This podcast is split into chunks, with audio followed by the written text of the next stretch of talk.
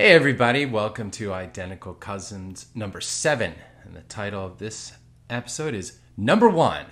And of course, what we're going to do is talk about Fantastical, which Michael and Flexibits released since our previous podcast, and it is done really, really well. So we'll talk to Michael and find out, you know, how the heck did he get there? What did he have to make to create such a successful app? I think it's going to be fun.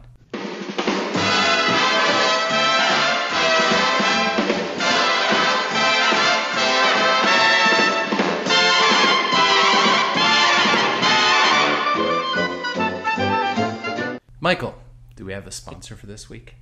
Cousin Brent, we actually do have a sponsor this week, and it's a sponsor that I know both you and I endorse very heavily, FastSpring. Love those guys.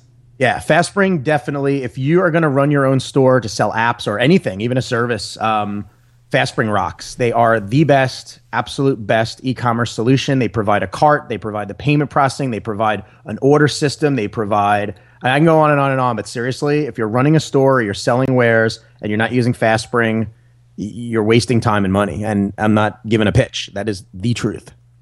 Just objective facts, right? We're just stating facts. So you're saying that people who sell on the App Store ought to also sell outside the App Store when it comes to Macs. Exactly, and some people can't even sell on the App Store. Take a look at Rogue Amoeba, who actually uses FastSpring. They just can't be on the App Store for some of their apps, so they have to provide that. Or, in our case, so we sell Fantastical off the App Store, but there's solutions from FastSpring we need, such as educational discount, custom discounts, doing an order on a PO or checks, things like that. Mm-hmm. Cool. One thing that's always a little bit of a bear for people is...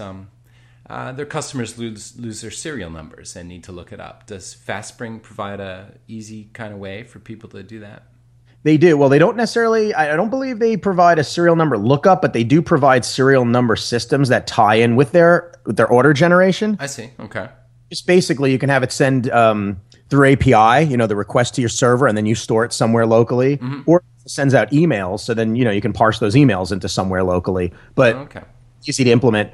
I had spoken with them about implementing a serial number database, but the problem is it would be a big thing to maintain. Then they have to maintain every customer email, and then there's legalities and other stuff. So, but it interests me that they have an API, so then it's possible, you know, to integrate, if I were using it, my server with their server and talk back and forth, and the right data is stored in the right places then, right?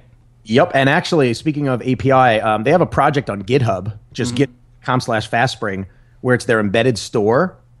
Cool. So beautiful things about their embedded store is you put it into your app. When the trial's over, they can buy right from the app through a Safari WebKit view. Mm. And it can actually handle the payment, everything, and even then hand off the licensing instantly so they don't have to register. So if the user purchases in-app, from the point that the purchase is made and the license code is done, it's auto-licensed. Oh, that's just sweet. That's obviously the right way to do it. Yeah, no question. Source project. So if you want to have fun or recommit stuff and edit stuff and modify stuff, you can do it. I like that. I like a company that the fact that they would put that up on GitHub says a lot. That says a very good thing about the inside of that company and their understanding of the community. That's very cool. So yeah, just, I mean, I can go on and on and on. I love them. I have nothing but great things to say about them. FastSpring.com, without a doubt, the best e-commerce. And thanks so much for sponsoring our podcast. Thanks, guys. So, Brent. Yeah, so you're like, now you're a multi-mega millionaire, I guess. You didn't win Powerball, but Fantastical has done quite well, huh? And why I didn't hire someone to do the podcast this week for me is beyond me. But yeah, pretty much. Yeah, no doubt. I mean, yeah. It's funny because now I'm joking. I'm not loaded, but everyone assumes this. Like, I remember the first day where we hit number 1, which is still mind-boggling. It's mind-boggling. Yeah. Well, congratulations. It's so awesome. Thanks, Brent. I appreciate it. And it is. It's one of these things where I still say it, or we went somewhere, my wife had mentioned it, and it's kind of like cool because it's cachet, of course, but it almost doesn't feel real. Mm-hmm. With all the stuff you know that I care about with, you know, app design and marketing and doing everything the right way, it just, I cannot believe it happened. And it's amazing. It really is amazing. I don't know what else to say. I'm like giddy. That's cool. That's cool. Well, job well done and well deserved. So Yeah. Thank you, sir. I appreciate it. So yeah, you know, what you know, let's get into it, I guess. Nothing really to speak about news-wise. Although I would like to actually throw out one piece of news this week that has made me so happy. I got to admit I'm a sucker for this stuff, and I guess I should be, and you should be as well, and we all should be. But Apple moving some manufacturing back to the U.S. Yeah, yeah, applause. Absolutely cool. Yeah, applaud for them. Mm-hmm. Go Apple, go USA.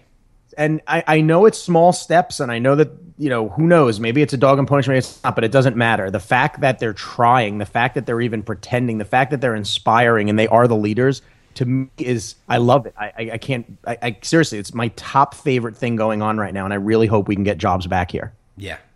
Yeah, that'd be great. Yeah, and Apple is such a leader to the rest of the corporate world, and people look to Apple to see how to do things and how to become a success. And when Apple is successful and does things that are good for them, but also good for the country and the world, that's just great. And when people then later follow along, that is even better. Yeah, and I think it's actually, look, we've been Apple guys for a long time. Apple is always continuously improving, right? They're thinking different. Well, they're making the best products. They're making the best profits. They're making the best revenues.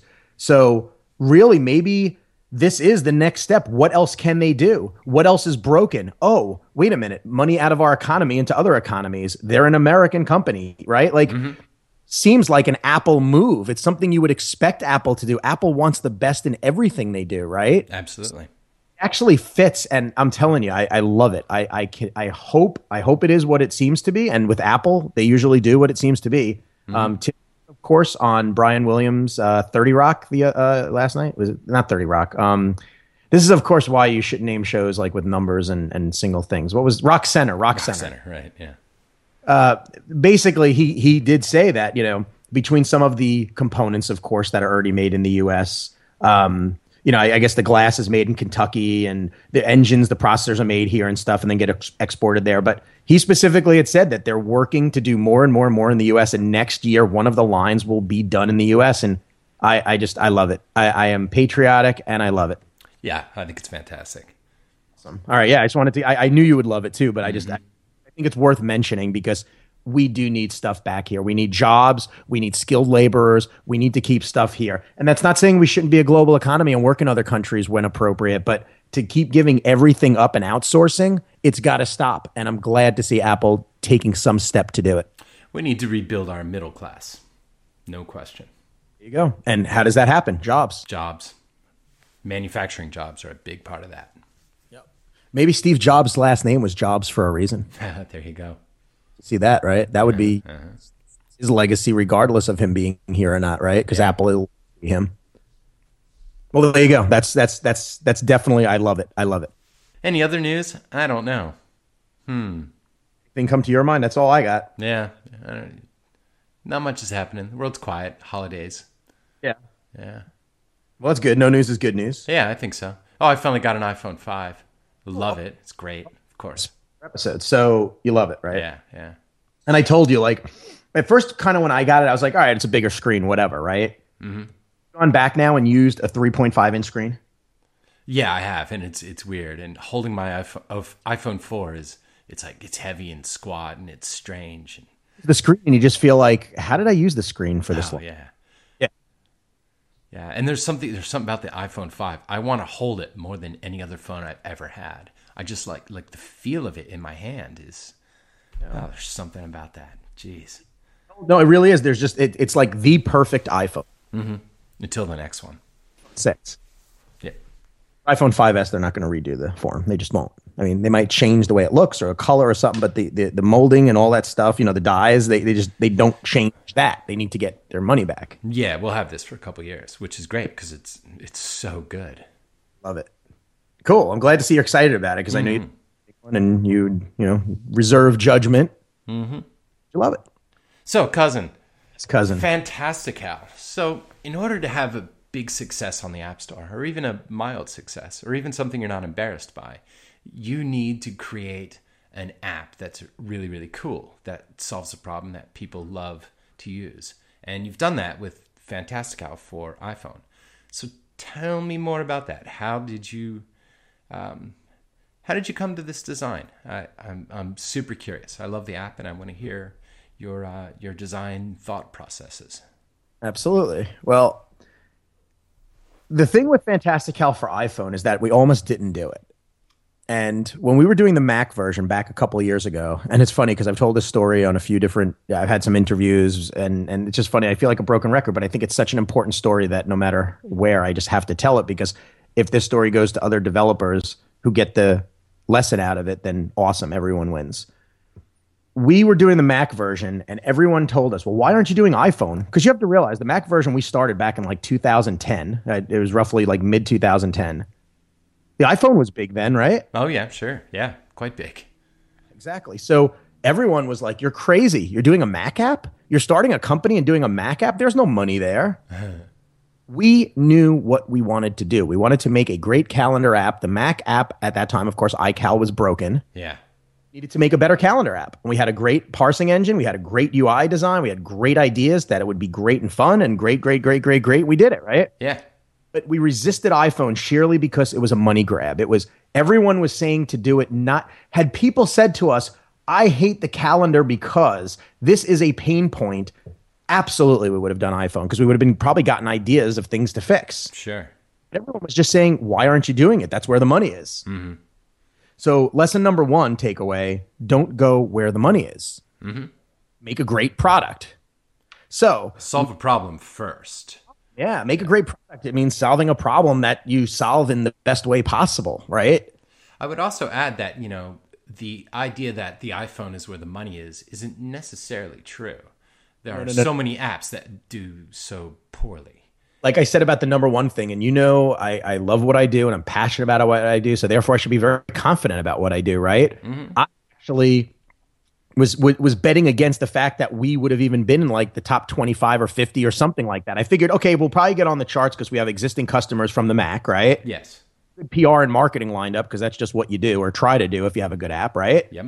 But the amount of sales, the sheer sales and the sheer numbers of apps on the App Store and trying to, you know, it's like being underwater and lifting your arm up and being like, hey, I'm here. Mm-hmm. No, you're correct. The App Store, and this is probably lesson number two, the App Store is actually a very, very risky, unlikely chance of success market. It's a casino far more than it is anything else for us. Office, because we were like, we'd rather do a Mac app where, you know, in the Mac community, sure, the units might be less, but Mac users are more likely to buy our software, where iPhone users, you got to get through to every single iPhone user and figure out how to stand up against the other 30 calendar apps that are out there. Yeah. So, yeah. And we resisted it, did the Mac version. Obviously, you know, the Mac version went well. We built a good following. We built a good buzz. We made a good brand, right? Exactly. Definitely trailblazed, I would say, a calendar name for ourselves. Mm-hmm. Okay, so we continue doing that and everything's great. Well, we were ready to work on a new app, which we started working on at the beginning of this year, and that's our contacts app for the address book, or contacts, whichever. Right. I remember that, yeah.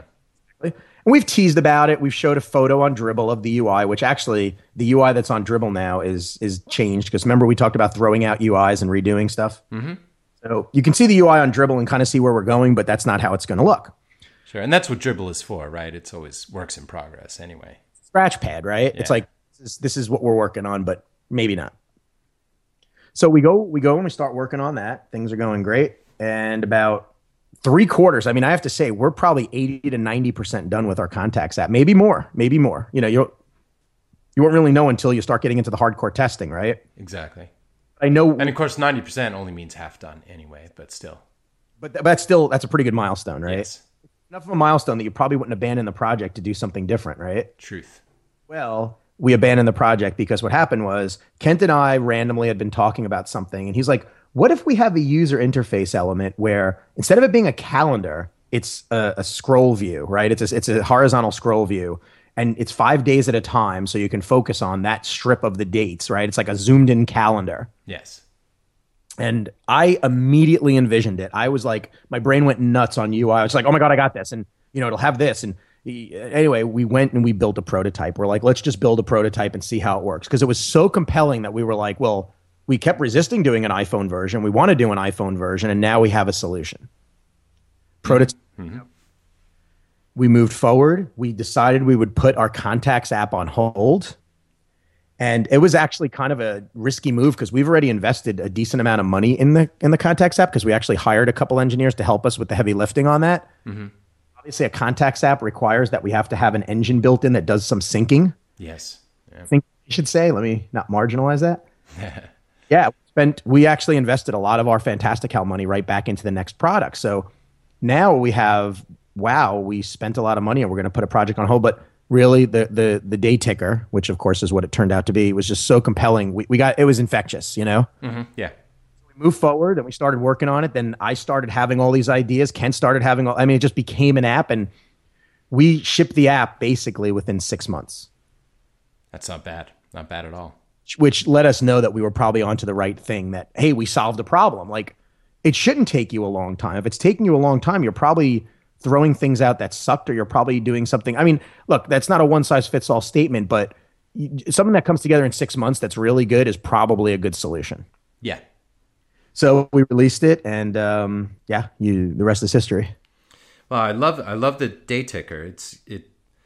The arrangement of information is what instantly sold me on this. It's the right density. It actually gives me, I'm looking at 4.5 days in the list view below of calendar stuff, which is so much better than what I get when I'm using the built-in calendar.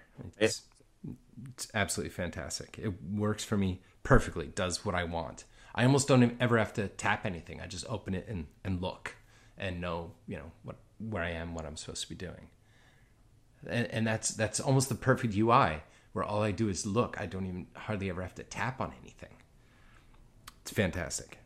Thanks. It's like our goal, I've always said this, is to make apps that make people's lives better and solve problems. So being my cousin or not, if you say, yeah, it's wonderful and it's helping your life, that's awesome, because that's like what we did, right? Mm-hmm. Like, it would suck if you were like, yeah, it's frustrating because every time I scroll, it slows down and I have to wait. That's a problem.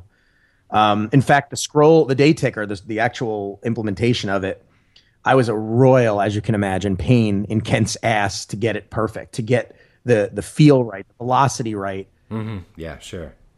Right? Like, it was stuff that we spent so much, like, you see it and you go, oh, it's just something, right? But you know how long it takes to get that right. Yeah, absolutely. There's a lot of trial and error. There's a lot of small numbers that have to change little by little, tiny amounts.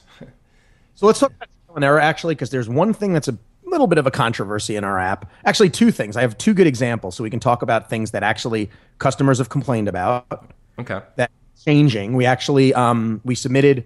So we're recording this episode on December 7th. The goal, of course, as always, will be to get it up for December 11th, the following Tuesday. But we submitted an update already, 1.0.1, which fixes some bugs, adds a couple cool features, which users will see when it comes out, and changes the first run sequence. So you and I have talked about first run sequences, and I know you hate them, like tutorials. Sure. And we hate them too, like we do. Like, just because we add one doesn't mean that we endorse them and think they're the be-all, end-all. Yeah, you just might need one, yeah. Right, but in this case, we wanted to at least, we had to go down the path because we have gestures in the app that aren't necessarily obvious, because gestures aren't obvious, right? Mm-hmm. And one of the gestures removed a button for a function that's somewhat important. So you need to kind of say, hey, this is where it is. So here's how it goes. You launch the app and you get welcome, you get like a welcome thing. And then it's like, hey, pull down on the day ticker to go to the calendar. Well, sorry about that, everybody. Troubles with my mic. So I'm now using the internal microphone. Let's see if that does a little bit better. It may or may not, hopefully. You sound decent. The thing is, at least we wanted to finish the podcast rather than just not ship something. So exactly. We'll care about a little lesser mic, but we'll figure it out for next week, hopefully. Yeah. So I forget where we were. Do you remember? Good Lord. We were talking about Fantastical. Yeah. The day ticker. Day ticker, getting it right. I can't remember, but what I'll say is the last thought in my mind is I still have more things planned for the day ticker. As I said, it was really infectious, and we have other things planned for the day ticker. And getting those things right, we were talking about getting it right and the performance and everything. It is hard, but that's why you do it, because we get so many people who go, "Oh my God, it feels so good." The scrolling, the one-to-one, the smoothness. Mm-hmm. We spent a lot of time on that. Oh, I know what we were talking about. We were talking about the first run sequence. Yes, yes. Run sequence. So we get tons of users, I'm not kidding, who say, your app is hung, I can't get it to start. And we would say, well, what do you mean you can't get it to start? You know, whatever. And they'd say, well, we're stuck on a screen with a blue dot. And okay. Like we reply, well, did you follow the instructions on the screen? And then they'd be like, oh, you know, they'd always, it's always funny. They were always embarrassed. Like, oh, I guess I had too much coffee. Oh, I guess I needed coffee. Oh, I guess it was late. You know, stuff like that, right? Right. But at first we were kind of like, I don't know. At first we were kind of like, well, these people are just fools, right? Whatever. But we have an obligation to not have something confusing even to fools, right? Yeah. And I don't mean to sound egotistical with that statement, but look, I'm a fool with certain things, right? Everyone's a fool with something. No one's perfect or an expert in everything.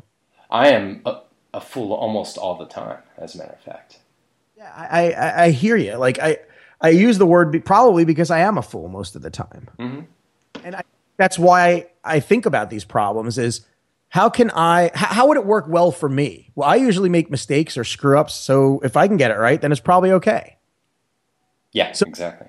Drawing board, and what we figured was we have a few things going on. There was a title bar in the main box where it said welcome. At the last step, we said tap the title to continue. Maybe people were tapping the welcome title, not the red title. Sure. We started going over things like this. I'll give you one other example, but there were a bunch of examples. The blue dot that appears, it was trying to say tap here and pull, but the speed of the animation was kind of slow and pokey. We intentionally made it slow and pokey so people would see it. But then it's like, well, maybe it's so slow it doesn't make sense. So let's speed up the timing in between the cycles. Things like that. Mm-hmm. The event behind it. So maybe people thought, well, if I scroll on the event list, this thing will go away, right? We made the event more dark. Things like that. So in 101, we've improved this first run sequence, and we think it'll work better. We have talked about, well, do we even need the first run sequence? But I think the answer is yes, because without the first run sequence, we probably would have gotten tons of emails on how do I switch to the calendar? How do I go to today, right? Right. Hardly had any of those emails. So I think we made the right choice. I think we just made some design choices and presentation choices that we could improve, and I think we did. Cool. So there you go. There's like, if anything, lesson number 3.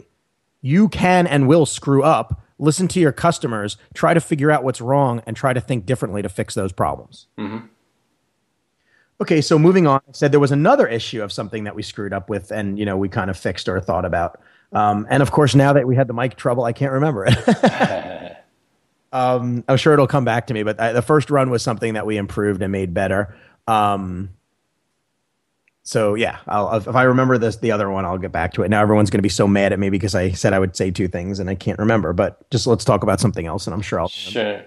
Well, one thing that is a little challenging right after shipping a 1.0 is that you will hear from customers who have problems. But the thing is, right after shipping a 1.0, I'm usually massively tired, just so not ready to listen to anybody about anything. And I almost wonder if the App Store review process isn't kind of a godsend, because it gives you maybe a little time to sleep, recharge the batteries before the support stuff starts coming through. And it also gives you time to do last minute things that you normally maybe wouldn't. So you submit it and you're like, all right, well, this thing's going to happen. But if you didn't have the App Store, you may not get those last minute press release typos fixed. You may not tweak the website or come up with an idea, whatever. I don't know, but like, it does give you like a nice calm before the storm that you normally don't have in a release. Yeah, that's right.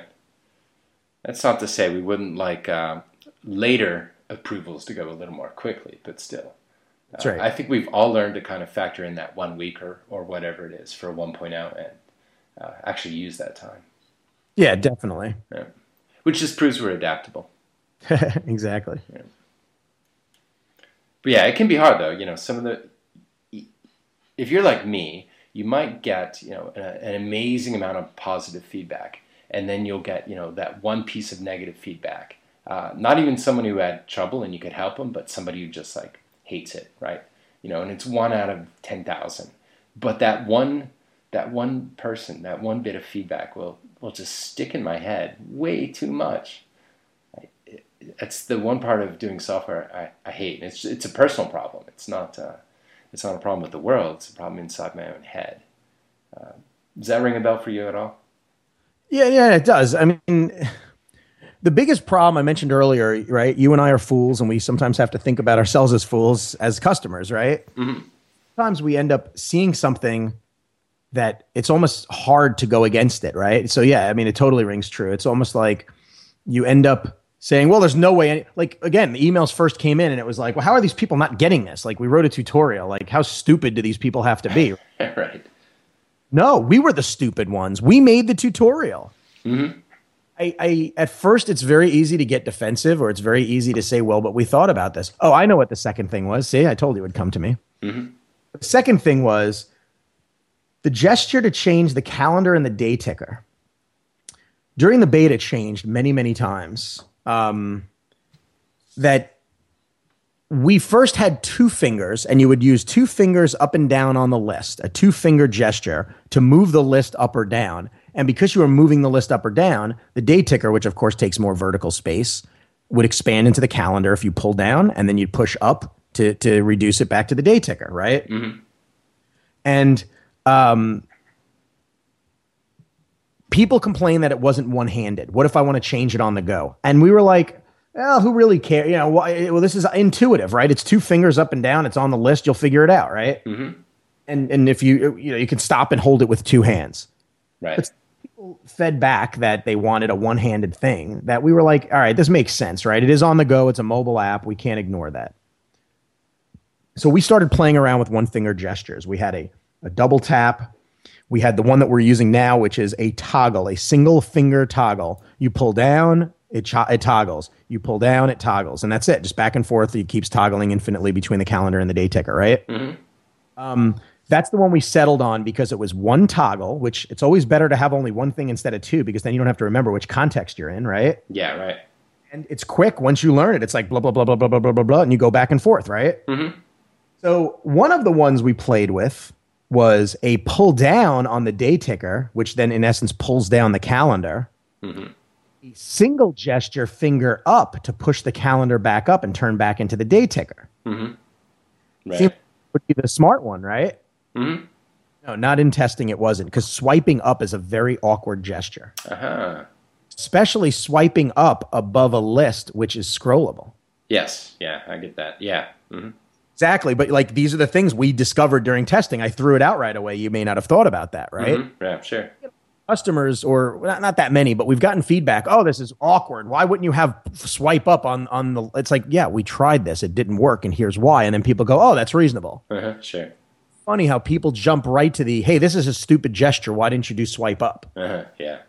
This is like what we're supposed to do as good software developers, is that these are the things we're thinking about, right? Mm-hmm. The sequence, I actually kind of feel like we failed a bit in that we didn't think about the fact that maybe this did blend in too much with the menu. Maybe the speed of this was too slow. Maybe the title bar would, but forest through the trees. You go through it. No one during testing thought it was weird. So fine, right? Mm-hmm. I think the big thing is admitting your mistakes. And I know you've heard me speak at conferences and I talk about this, right? Admitting your the mistakes and fixing them, not digging your feet in and saying, oh, well, we made the decision, so too bad. Yeah, it could be a hard thing to do, but that's what you have to do, or your career is going to be pretty short. Yeah, I think so. And I think customers eventually stop supporting you. Mm-hmm. Yeah. There's companies out there that had done really well and been really good, and then the customer support was bad, or the company said, well, we don't care, it's our product. Mm-hmm. Companies go away, and sure, they might have some level of success because you can't stop a big customer base, but growth is where it's at. Helping more people is where it's at, right? I don't view growth as something like, yay, we get to increase our bottom line. Sure, that's great. Sure, that gives us more money to make more great apps, but I want to help more people. I want to figure out how everyone can find out about my app so I can help their life, right? Exactly. And then more money to make more apps to help more people's lives. Mm-hmm. That's pretty simple. I mean, that's sort of my story. So how did you come up with that cool little that glass thing on the day ticker? That's my favorite visual touch, and where it like magnifies the current day just a little bit. I'm so glad you said that, because that is mine. Mm-hmm. We went through a lot of iterations of what it should look like, And I always felt that you have this day ticker, you have this thing that's going to be infinitely scrolling and something needs to be highlighted. And we went obviously through a lot of different things, a bigger cell, a different color, a call out, whatever, right? Different things. Yeah. Yeah, I said, well, you want to focus on this, and focusing usually means a lens, right? Mm-hmm. Usually means like you have a magnifying glass or a spyglass, whatever, something on something, right? Mm-hmm. And I said, well, I've seen lenses before, and we're already a little skeuomorphic, right? Like, we play with the skeuomorphism in the sense that I think it's okay when it makes sense. I think it's okay when it actually adds something to make someone say, oh, I get this. Yeah, it's sure. A picture worth 1,000 words. I've actually thought about blogging on this, but skeuomorphism is okay when a picture is worth 1,000 words. Mm-hmm. Okay? And the lens to me just seemed great. I visualized it. We talked about doing it. We implemented it, and it was beautiful. And again, a lot of tweaks were made to that to get the magnification just right, to make it feel real when you – I'm sure you've scrubbed a little bit because I do it. I still do it. I mean, come on. It's mine, but I was still – Yeah. You scrub just a little bit to see it magnifying and feel real, right? Yeah. It's cool. Yeah, it makes it feel like it's a real thing, right? Yeah, and it magnifies just the right amount, not too subtle but not too much. Exactly. We had a couple of complaints where people are like, oh, well, I have 4 events showing, and when it gets under the magnifying, towards the bottom, it fades out. And it's like, yeah, that's what would really happen with a real lens. Uh-huh, yeah. And that's another thing with skeuomorphism is if you do stuff like that and say, oh, well, a real lens would cut that off, but let's change that because that sucks, then don't do skeuomorphism. Mm-hmm. Yeah. Invent something else. Real. That's the thing when people get pissed off about skeuomorph. So we've also had, obviously, some complaints about the staples at the top. I'm sure you've seen the staples at the top of the header. Oh, sure. Yeah. You know what? Here's how I view them.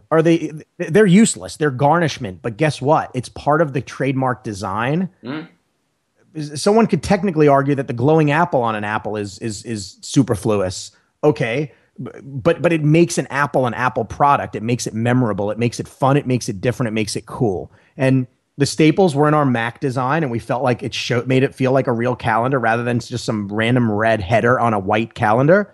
And we tried it, believe me, with and without, and we changed the way that they looked and the length and the size and the scope.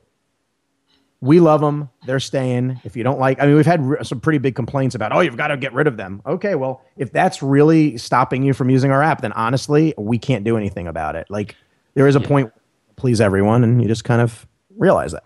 Right, and if you got rid of them, you'd have, all these people saying, oh, you took away the staples. I thought they were cool. So, yeah. And we're the designers, so we get to make that decision. And that's exactly. And there are other calendar apps. It's not like you have the only one and you have the obligation to try and please the entire world. You don't. What about replying to some of these people? Get a jailbroken iPhone, crack our app, and then figure out how to change it or something like that. There you go. But yeah, so there's even another lesson, if you want to throw another lesson into the mix, is customers want what they want, and I get that, and you need to listen. And again, you need to listen to that drumbeat or pulse of what the majority is saying. Actually, I will tell you about one of the new features that made it into 101. So one of the features that we cut for 1.0, because you have to get 1.0 shipped, right? Yes. Is default alarms. That is, our Mac version well, the auto alarms, right? It automatically mm-hmm. alarm to your event. Well, we've got an earful, a mouthful, an eyeful of we want default alarms. So we had to quickly work to get them in, and we had already started working on them, of course, after we submitted. Mm-hmm. So 101 will have that feature, and people will love it. Basically, you can define your alert on an all-day event or a timed event, and every time you create an event, an alarm will automatically be attached. Simple. Nice. So, yeah. So, again, listen to your customers. Figure out where the pain points are. And remember, if you have a lot of emails where people are saying, I want default alarms, and it's really that important and reasonable, why would you want to continue to get emails? Then it's just your time frustrating your customers, and you're not giving people what they want. Yeah, so quite right. It also helps you in the end. Uh-huh. And that's another great argument for making sure you fix all the bugs, because otherwise all your email is about bugs. You don't want to waste your time or theirs.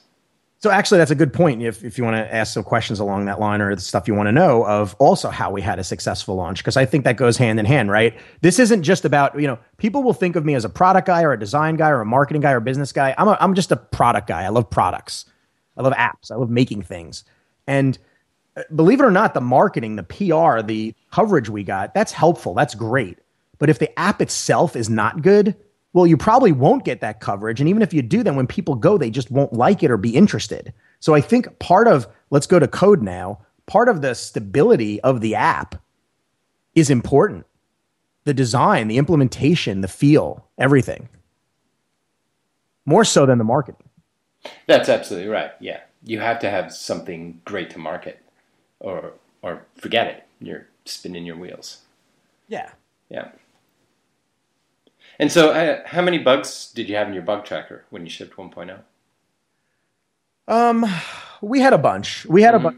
There were bugs that, of course, are calculated risks, I guess, right? Yeah, sure. You say, okay, well, they're going to run into that, or it's an iOS bug we can't really do anything about, and it's going to take so long to work around. And, you know, the built-in calendar app suffers from this, so people can deal with it, right? I mean, yeah. Certain things that you end up having to be a jerk about, so to speak, but you have no choice. It's either don't ship anything or ship something great and some people will be inconvenienced maybe. Mm-hmm. Yeah. You deal with that. So we did get bit by a crash bug, a really bad bug that didn't come up in testing. And the reason why it didn't come up in testing is some people, Brent, have insane, insane calendars. Mm-hmm. Right. I'm not surprised. Yeah. Like 50 calendars and then 50 calendars with thousands of events. I'm not kidding. Yeah, I believe it. Yeah, hey, I you know, I used to write an RSS reader. And, okay. And right, so people I would expect would have 50 or 100 subscriptions until I had customers who later became testers who had like 2,500 feeds. It's a calendar. And that's insane. It's a container with events, right? It's a container with RSS feeds. It's all the same thing. So at a high level. So yeah, like... We have it's kind of incredible. Let me see if I can just kind of pull this up quick because this is some data on our reviews, our current reviews. Okay, so this is actually really humbling and makes me feel really good. So out of 1,359 ratings, we have 841 five stars, 259 four stars, and then cumulatively three stars and below because that obviously means we failed. Is about 270. So really, really good. We have 4.5 rating overall, which is amazing, right? Nice. The 1-star reviews hurt me. And the reason why I say they hurt me is it's not one of those, there's a few stupid reviews in there, but already are crashes, loads up blank, doesn't work, you know, really disappointed, don't purchase, it crashes, sending crash logs.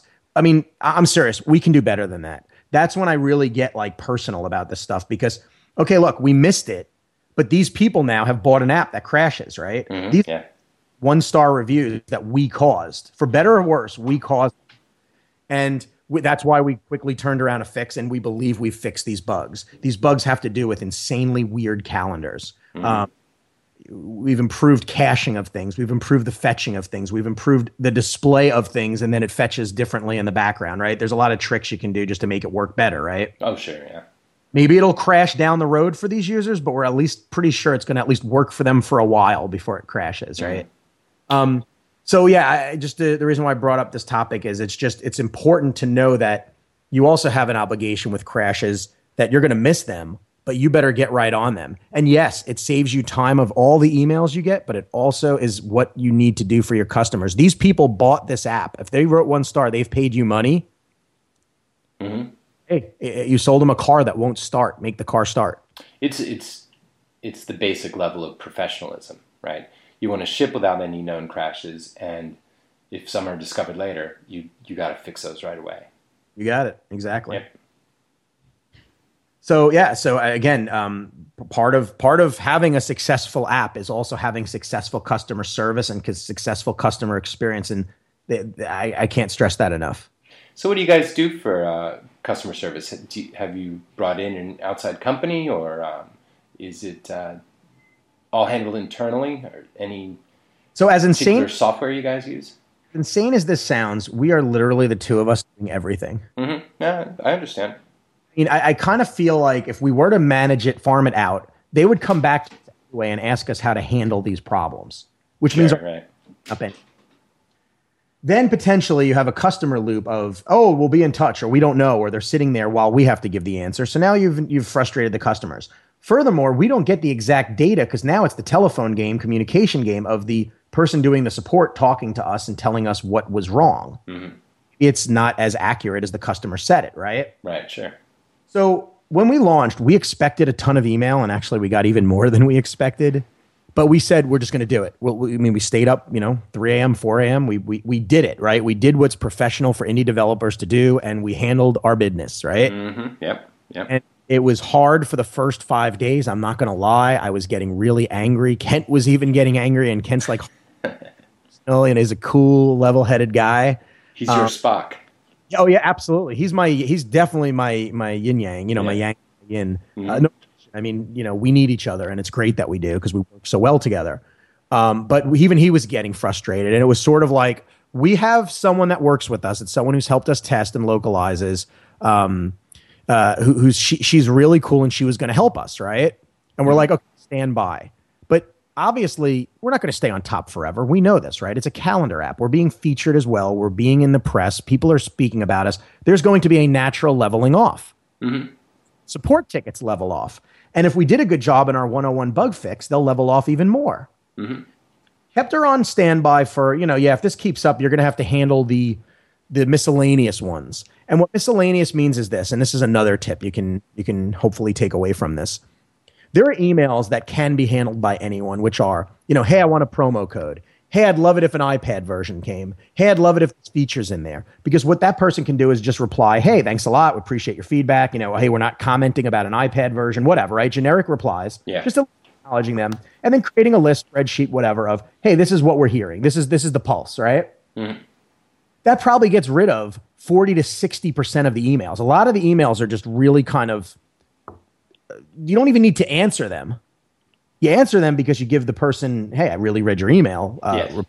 But so that slack could have been taken up. However, in the first few days where we were on fire and had all we literally were on fire with the crash bugs, we just needed to go through everything, really get a good grasp of the problem.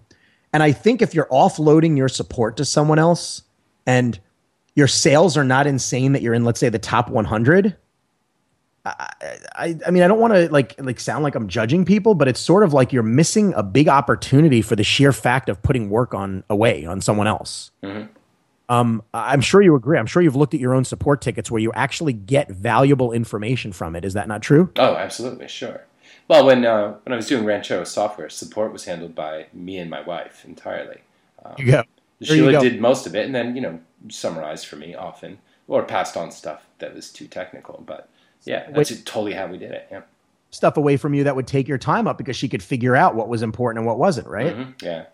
A big challenge for her, of course, was doing support for Mars Edit back when we still had that.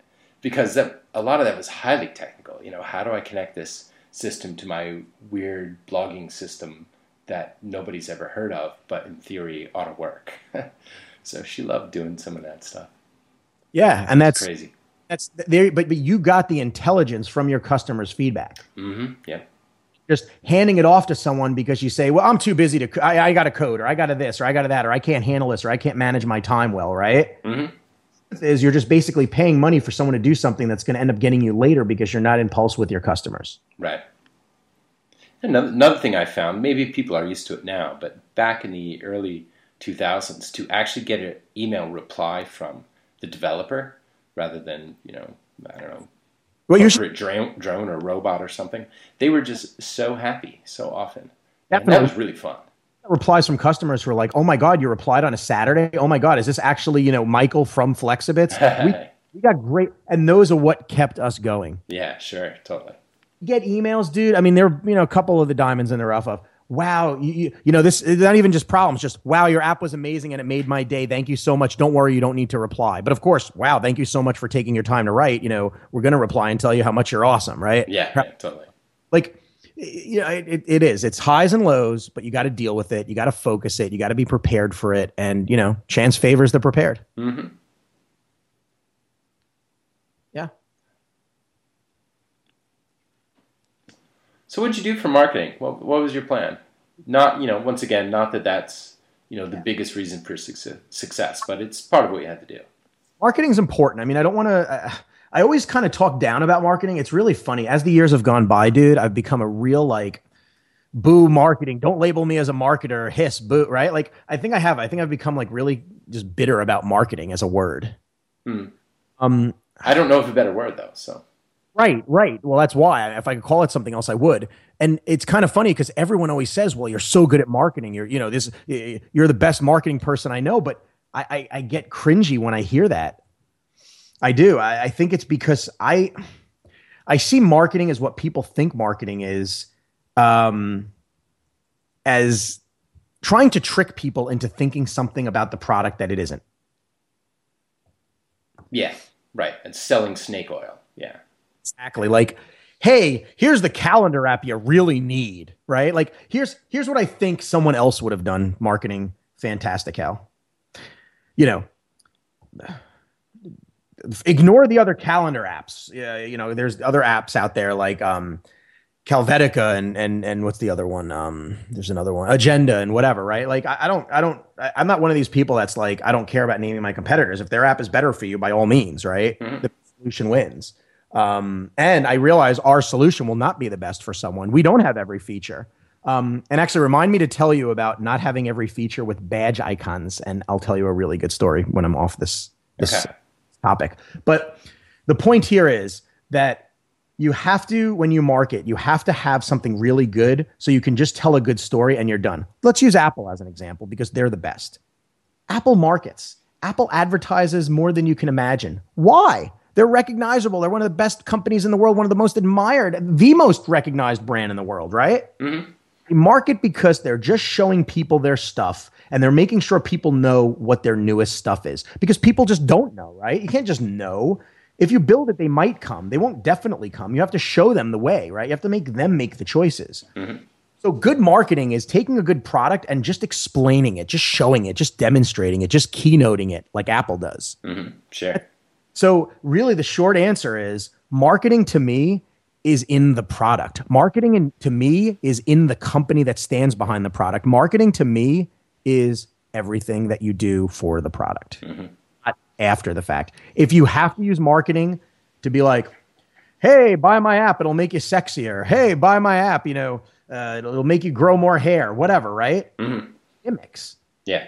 I get really annoyed by gimmicks. And there was, I'm not going to call it out, but there was something that happened this week, and I kind of probably even was, it was a great, beautiful app, but it uses a gimmick. And right away I was like, oh, it's a gimmick. I didn't go, you know, I didn't say it like I'm technically doing now, but it doesn't matter. I didn't say the name. But my point is the app is so beautiful. They can do better than that. It almost got me mad because it's like, why did you resort to a gimmick instead of sitting on the shoulders of this beautiful app you built? Hmm.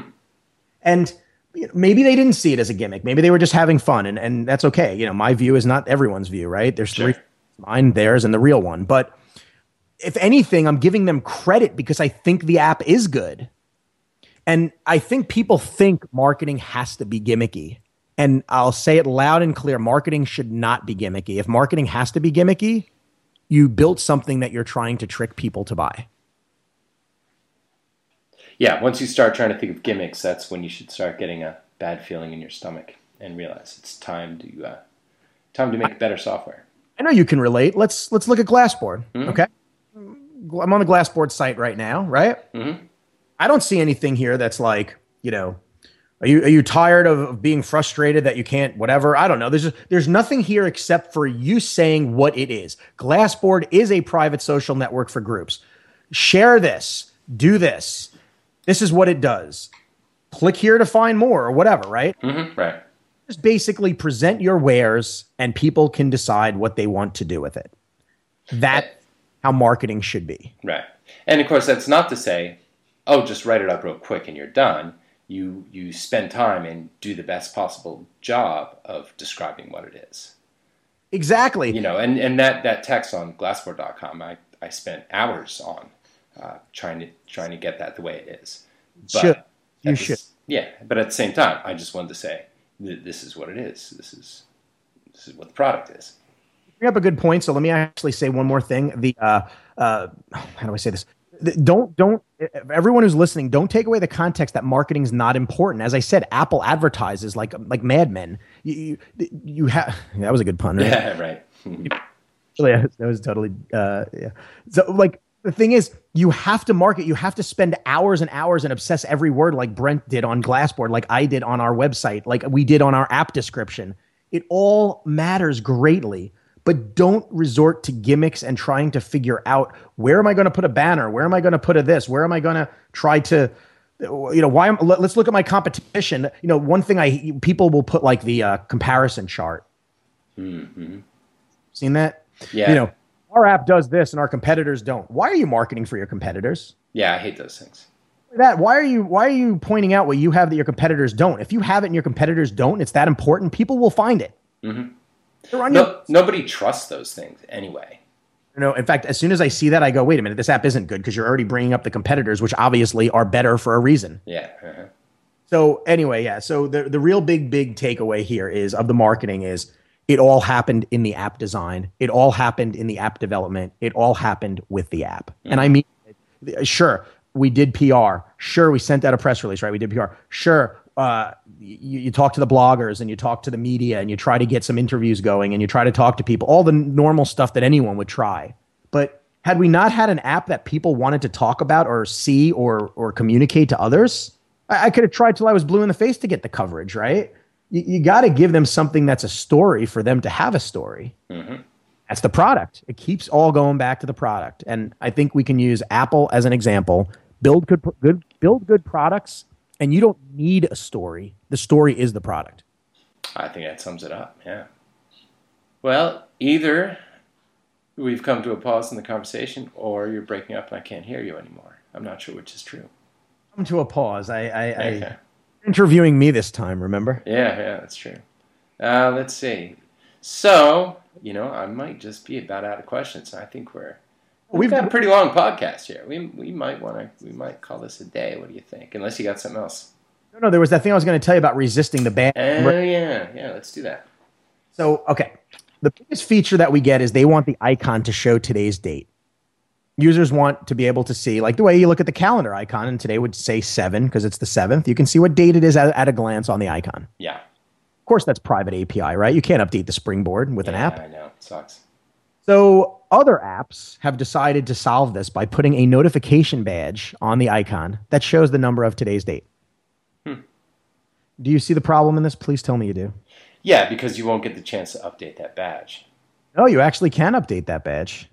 Really? Yep. At midnight or whatever, even if your app is not running? Yeah, I think so. I mean, here's the thing. I didn't even think about it that far, but I believe it's doable because everyone said, well, the other apps work. So I just, right off the bat, I assume technically it's possible to do with local notifications. You probably send some notification or something. And okay. Let's do it this way. Take away the technical hurdle and think about why it stinks from a user experience point of view. Well, the first thing I think of is a badge on an icon tells me there's something I need to attend to. Pure and simple. Mm-hmm. Basically, there's a user interface element called the notification badge, and it's supposed to notify you of things. Now, you'll get people saying, well, it's notifying me of today's date. No, it notifies you of things you need to take action on. That's why it's red. Mm-hmm. Is that the right place to put today's date just because people want today's date on the icon? No. You could say yes. You'll shut customers up and give it to them. Mm-hmm. We can do better. I don't think you just give customers every single thing they want, or we'd be pulling off staples off our header. Yeah, right. Yeah, totally. Really passionate and fired up about this discussion because I have a bunch of people say, oh, just do it. What does it matter? No, it matters. It matters that we keep in line what a notification badge should be and not just give the number on the icon because that solves the problem and makes it go away. Mm-hmm. Sure, and someone like me, if I saw that you were doing that, I would call you up and say, cousin, what the hell? Exactly. The whole thing, like we talked about the first run thing, and that's why when I mentioned the first run thing again in Fantastical, I know you're very edgy on that. Mm-hmm. Obviously, if I told you why and you see it, now you have seen it, you didn't think it was bad, you understand, right? We thought about it. Yeah. We put deliberate thought into it and a lot of trial and error. Yeah, my app has the first run too. I mean, you know, yeah, I don't like them, but if you need it, you need it, yeah. Exactly. I don't like them, but when they're necessary, you're doing a disservice to just go with, oh, I don't like them, so I'm not doing them. Mm-hmm. And I'm telling you on the badge thing, I'm not doing it because here's the thing. I don't like it, but it's more than I don't like it. It's against the convention principle of a notification badge. You're just basically using it for the sheer fact of providing a piece of information that people want. Yeah, that's It's on the lock screen. So, I mean, if you weren't already in the app or you weren't doing something, when you open your phone, you're going to see the date anyway. Mm-hmm. So it's not that vital of a piece of information. It's just people are used to it, seeing it on the icon of the calendar app. Right, sure. Now that the other apps have added this badge to show today's date, obviously, well, they have it. I want it there. Yeah, well, they're wrong. I'm not. There's a lot of times, I mean, you know me well. I'm opinionated and I'm passionate, but I hate always like standing on something that I know I'm right on. Like I don't ever, you know, everyone's right and everyone's wrong and everything. But on this one, I'm right. Yeah, completely. Okay, cool. Yeah, no question. Identical Cousins. If you had done that, I think I would have gone mad. Well, I would have deleted your app with great reluctance because, hey, it's my cousin's app, but I just can't handle having that badge there. Yeah. Hear you say this because this is actually a real big struggle, and I'm not one to say no. I love saying, all right, well, I see the point. Let's be amicable, right? Mm-hmm. I'm not backing down on this one. I'm just not. Like, if it means more support emails, so be it. If it means people won't buy our apps, so be it. But it's the wrong decision, end of story. And we are going to add, this is one thing on our roadmap, we're going to add a badge. We're going to add a notification badge. Sure. And what it's going to show you is number of events left for today, mm-hmm. number of notifications, and then obviously the ability to combine those just to say, you know, total of everything that's pending. Sure. Makes sense. Yeah. That's what you use the badge for, right? To say, hey, there's things you need to attend to. Mm-hmm. So then, okay, let's say we actually did add the date and that was one of the options for the badge. Well, then like, okay, fine. Well, I set it for the date, so I know it's the date. But it's like, okay, so then what do you do about the notifications, right? Well, then someone might say, well, I don't need those, but it's like, but it's just wrong. I can go down the trying to understand a thing, but I can't because I shut down. It's wrong. Yeah, plain and simple. Yep. Well, I'm glad you agree because I've been I think I'm stressed on this one because I hate saying no. Yeah, it's hard to say no. It hurts to say no. Yeah. I stand my ground because it's the right choice. The mm-hmm. right choice is saying no, right? Mm-hmm. Yeah. So there. Saying no is what separates the great developers from the not so great developers. I thought of actually a good story when I was talking to Kent about it because Kent was a little bit more open to it. Mm-hmm. So he was like, well, I see why you hate it, but it won't hurt anything. And I said, but no, I'm the designer, right? The one thing at Flexibits that I'm definitely the chief of is design. And if design is going to be consistent and it's going to be great, then you have to be consistent. You can't just give in because someone wants something, right? Correct. Take the staples off. So what? We put that in and then someone starts a petition, 100,000 users to remove the staples, right? Whatever. Mm-hmm. Like you have to have really good values and stick to those values of design. Yes. And then, you know, look at Apple, right? You said you got to sometimes say no. Look at the one button mouse forever. Mm-hmm. Right. Yeah. Mm-hmm. There's still a one button mouse. It's just that they were able to differentiate the zones and you can customize it to have a right button click now, right? Mm-hmm. But Apple never shied away from only one button, right? Absolutely. Yeah. So stick to your guns. Haters are going to hate. People are not going to get, and that's fine. But I'm not adding a badge to show today's date, and you heard it here. Breaking news, world. Beep, beep, beep, beep, beep, beep. No badge for today's date, says Flexibits founder Michael Simmons. Right side, I know that you'll still use my app, and you wouldn't have if I would have added it, so at least I have one final customer if it all goes to hell. Yeah, that's right. Yeah, that's right. You've got my... I don't even remember however much money it was. Be sure to invest it wisely. I will. Yeah. Mm-hmm. My 70-cent cut. Mm-hmm. Right. Yeah. How much are you charging? So right now it's still on sale, but I will tell you the sale's ending soon. It's an intro sale, and obviously the intro sale is set, you know, when it has attention, you want to give people a good buy, and then you don't need to use a sale price if you're not getting attention because then people who want it, right? Yeah. So $199 intro price, and then that's 50% off the normal price of $399. A lot of people said that even at $3.99 it was priced low. Like maybe you should have done 5 or 10, or I think 10 would have been too high.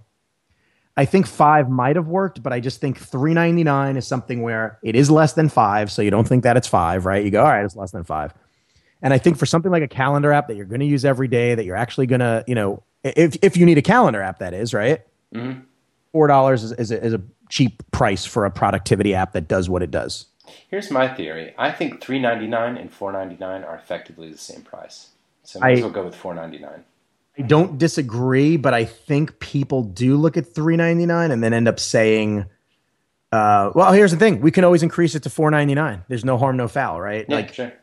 People will buy it or they won't buy it. But I am on that fence of that's why I mentioned the $4.99. I mean, thank you for your data point. That actually might change my mind.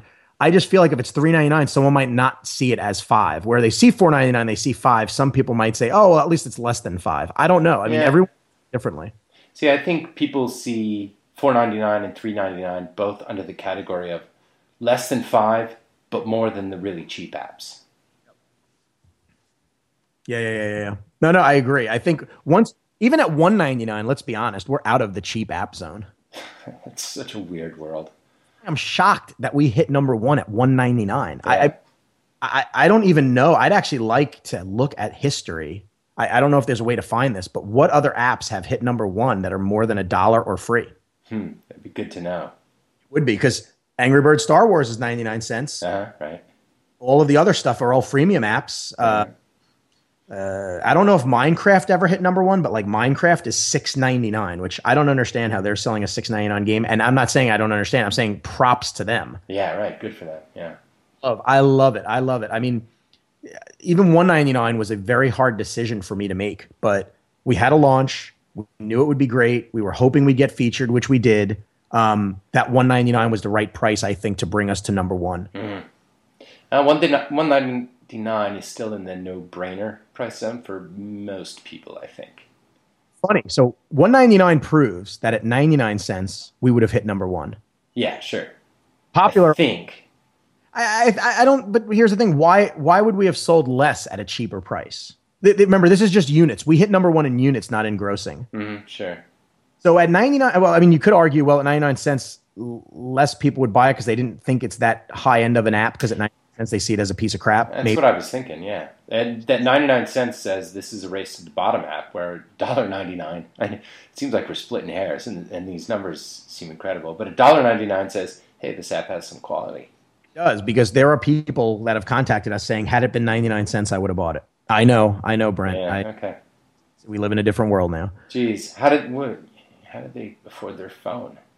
I'd like. How did they email? So, okay. So the point is that $1.99. So would $2.99 have still gotten us to number one, or $3.99? You know what I mean? You have to ask the question of, we got to number one in units. I assume the people who bought it really wanted it, right? Mm-hmm.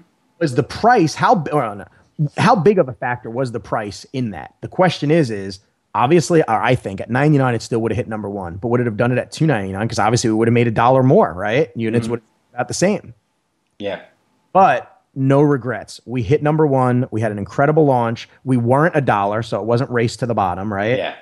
And very pleased with how it turned out. Yeah. But I will. We'll consider the price going up. I mean, you announce that something's going to be $3.99 when it gets off sale, or it's a 50% off sale. I mean, obviously, if it goes to $5, people will be even happier because they got it for $2 when it was $5, right? That's interesting, that retroactive feeling. I mean, if you bought something for $2 and you're happy with the app or not, why would raising the price later on make a difference to you? And yet it does make a difference to some people. It does. Well, I think the thing is this: if you sold it, let's say you said $1.99, 50% sale. Mm-hmm. We made our normal price $2.99, which means $1.99 wasn't 50%. Mm-hmm. Someone could, I could see people being, well, you said it was 50% off. What kind of bullshit is this? Mm-hmm. Easy, right? I mean, people are unreasonable, right? Yeah, sure. Yeah. But if we do go to $5 instead of $4, I don't think people would be pissed. The big problem is, of course, with our press releases or things, it said the normal price is $3.99. However, if someone likes the app and they get there and then it's $4.99 instead of $3.99, they could do one of two things. They cannot buy it or buy it. Yeah. And, the problem is, though, you are anchored to the lower price, right? So, hey, this is $3.99. I'm going to check it out. What do you mean it's $4.99? I'm not buying it now. It's too expensive. Mm-hmm. Yeah. So you argue, well, we made a mistake by pricing it at $3.99, but maybe you don't lose enough people where that extra $1 you make compensates for the amount that won't buy it at $4.99 versus $3.99. This stuff is crazy. This is crazy, and I'm telling you, that's why I say it all the time. Pricing, to me, is the one topic I will never become, no one will ever become an expert on, because you just don't know. Yeah, you can't rerun the experiment with the same conditions. Buttons and things happen, right? Mm-hmm. Like, We yeah, it's yeah. I mean, I guess we can go on for a long time, and let's end this here. Yeah. Well, once again, congratulations on the launch. It's a very good app. I love it. I'm so pleased. Thank you, Cousin Brent. Yeah, absolutely. Make more apps. We will. And just so I said earlier about our Contacts app, we got a few little tweaks planned for the iPhone version. Some major upgrades, actually major features. I shouldn't say upgrades because then people think they'll have to pay all over again. Major features coming in the next month or two. I don't want to necessarily commit to anything because, you know, stuff happens. But I do believe by, you know, January, February, we can do a major update with a lot of features we've been working on. So that'll keep people really excited, right? Hey, I spent $2 and I'm getting all these features. Mm-hmm. And then we're going right back to working on our Contacts app. And we want to have that out within the first half of the year, which we think we can. Cool. So we do have another app coming in the near future. We have at least a major upgrade of Fantastical for iPhone and update and the Contacts app, hopefully in the next 6 months. So we're staying busy. Good. Thanks. Awesome. Yeah, so, I look forward to that Contacts app. Thanks. And again, one last time, just so I don't forget, I made a note. Thanks to our sponsor, FastSpring. Yeah, thank you very much, guys. Give another quick recap on them, Brent, if you would like. Let's see. FastSpring, which Michael has used, and I haven't had that opportunity yet, but I hope to. They're your e-commerce provider, and they rock. They do. They have APIs. They have stores. You can customize like crazy. And they have an in-app purchasing system, which I didn't know about until you mentioned. And that just sounds perfect. That's the way to sell software, right? Just do it right there inside the app. Registration's all taken care of. And I got to mention that open source because I've said it like 20 times, of course. Like that is the indicator of what type of a company FastSpring is. I think that's really all you need to know if you're a developer. Sounds like they're our people. Yeah, and they also offer, I think I mentioned this earlier, they offer subscription. So like, you know, I'm involved in Hockey App, of course. I'm part of the team. Sure. We use FastSpring as our payment provider because they can do recurrent payment, like software as a service. Oh, so they subscriptions as well. Mm-hmm. So you have a service or a product, they're the best. I love them. Love FastSpring. Cool. Thanks, FastSpring. Yeah, thanks for sponsoring us. And Brent, it is always, as always, a pleasure. Yeah, to you too. All right, everybody. You're tuning in, and I guess we'll say until next time. Yeah. So long, everybody. Leave Cappy's live most everywhere, from Zanzibar to Berkeley Square. But Patty's only seen the sights the girl can see from Brooklyn Heights. What a crazy pair! But they're cousins. Identical cousins all the way. One pair of matching bouquets, different as night and day. Where Kathy adores a minuet, the ballet roots, and crepe Suzette. Our Patty loves to rock and roll, a hot dog makes her lose control. What a wild duet, still they're cousins, identical cousins, and you find they laugh alike, they walk alike, at times they even talk alike. You can lose your mind when